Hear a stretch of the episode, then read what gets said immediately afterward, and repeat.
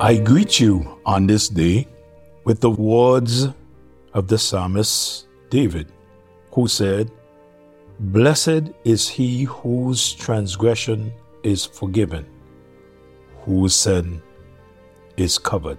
Blessed is the man unto whom the Lord imputed not iniquity, and in whose spirit there is no guile. Great is the Lord, and greatly to be praised, to bless men whose transgressions are forgiven. There is a song based on John 15 14. Joseph, he wrote it, and the title, What a Friend We Have in Jesus. As I gave the title, right away your mind goes to the words. And the first answer it says, What a friend we have in Jesus. All our sins and griefs to bear. What a privilege to carry everything to God in prayer.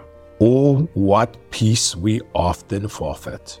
Oh, what needless pain we bear. All because we do not carry everything to God in prayer. What a friend there is in Jesus today. Well, I'm here on this end bringing to you words from the Word.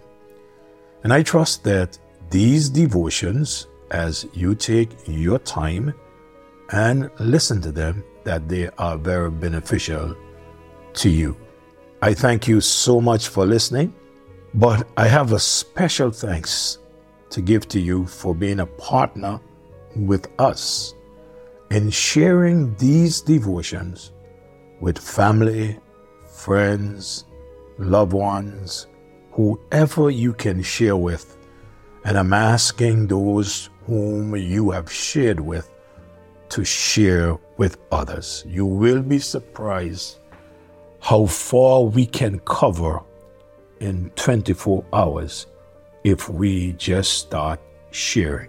I send these devotions out, and when I do, they are those from the moment they receive the devotion, they share with someone else, hoping that someone will share with others. This is a great way of spreading the gospel, and you are responsible for spreading the gospel. Thank you for being responsible for so doing. We are in the book of Matthew, and in our last devotion, we looked at Satan tempting the Lord Jesus. We look at the first temptation. Today, I would like for us to look at the second temptation. So we go to Matthew chapter 4 and we read verse 5, verse 6, and verse 7, and there we will find it. Verse 5 Then the devil taketh him, him here, who is the Lord Jesus, up into the holy city, and setteth him on a pinnacle of the temple, and saith unto him, If thou be the Son of God, cast thyself down. For it is written, He shall give his angels charge concerning thee, and in their hands they shall bear thee up, lest at any time thou dash thy foot against a stone. Jesus said unto him, It is written again, Thou shalt not tempt the Lord thy God. The second temptation that Satan used is even more subtle than the first one. This time, Satan used the word as to say, okay, let's play the game your way. Since you intend to live by Scripture, let's see how you will respond to Scripture. Satan took the Lord Jesus to the pinnacle. This was at the corner of the temple, which stood some 400 to 500 feet above the valley below. Now, according to early tradition, we are told that James, the head of the Jerusalem church, was martyred by being thrown from that pinnacle. To make this temptation more persuasive, the devil quoted scripture as Jesus had done. Psalms 91, verse 11 and 12. For he shall give his angels charge over thee to keep thee in all thy ways. They shall bear thee up in their hands, lest thou dash thy foot against a stone. Satan was saying, You claim to be God's son? You claim to trust his word? If so, why don't you prove what you claim by putting God to the test and proving to all who you are and how true God's word is? This will give your father a chance to fulfill the scripture that I just quoted. That, no doubt, was what the enemy had in mind when he asked the Lord this. So I notice he is saying, put God to the test. Isn't it true that God promised to take care of you? If you really believe God and His Word, then throw yourself down off of this pinnacle and let the angels catch you. Jesus responded in Deuteronomy chapter 6, verse 16 He shall not tempt the Lord your God as ye tempted him. You shall put the Lord God to the test. When one puts God to the test, one is there doubting God to start with. If you're going to put someone to the test, that means that you got doubts that the person will do this. To test God is to doubt God. Notice carefully the Lord's reply Matthew 4 7. Jesus said unto him, It is written again, Thou shalt not tempt the Lord thy God. We may never extract from a passage that which fits our present situation. We should never do that and try to prove that God said it.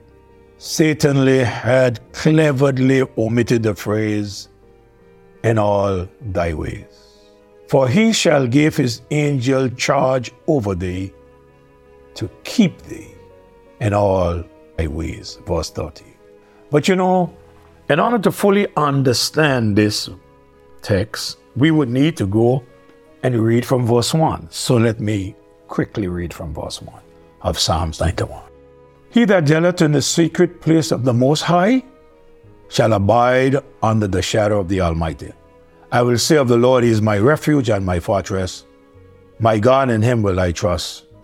Surely He shall deliver thee from the snare of the fowler and from the noisome pestilence.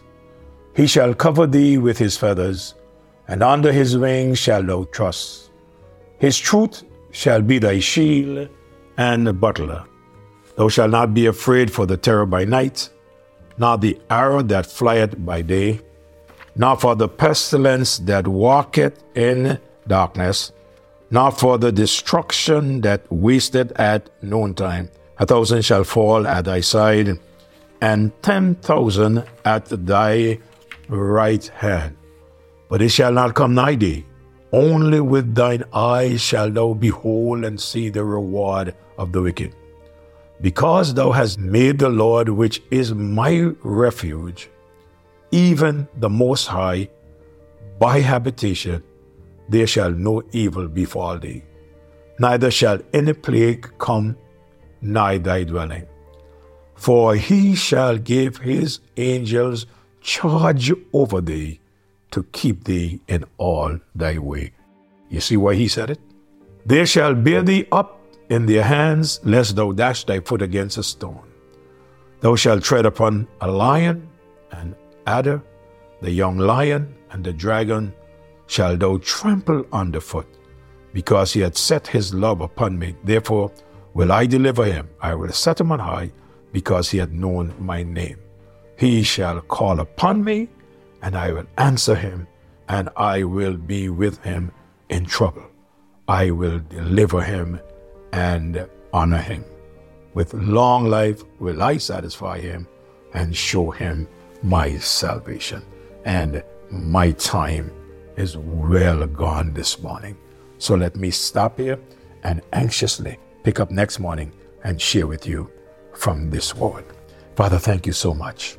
Thank you that when the enemy tried to trap our Lord, that was not possible. And I pray, dear God, just like it was not possible to trap him, that it would not be possible to trap us. Lord, help us to rely on you every time, your people, to rely on you every time. And God, that you will help us through these temptations not to yield. Lord, we bless you. We hallow your name because you are great. Now, you bless your people as they go and share. In Jesus' name I pray. Amen. May God bless you richly. Do have a great day.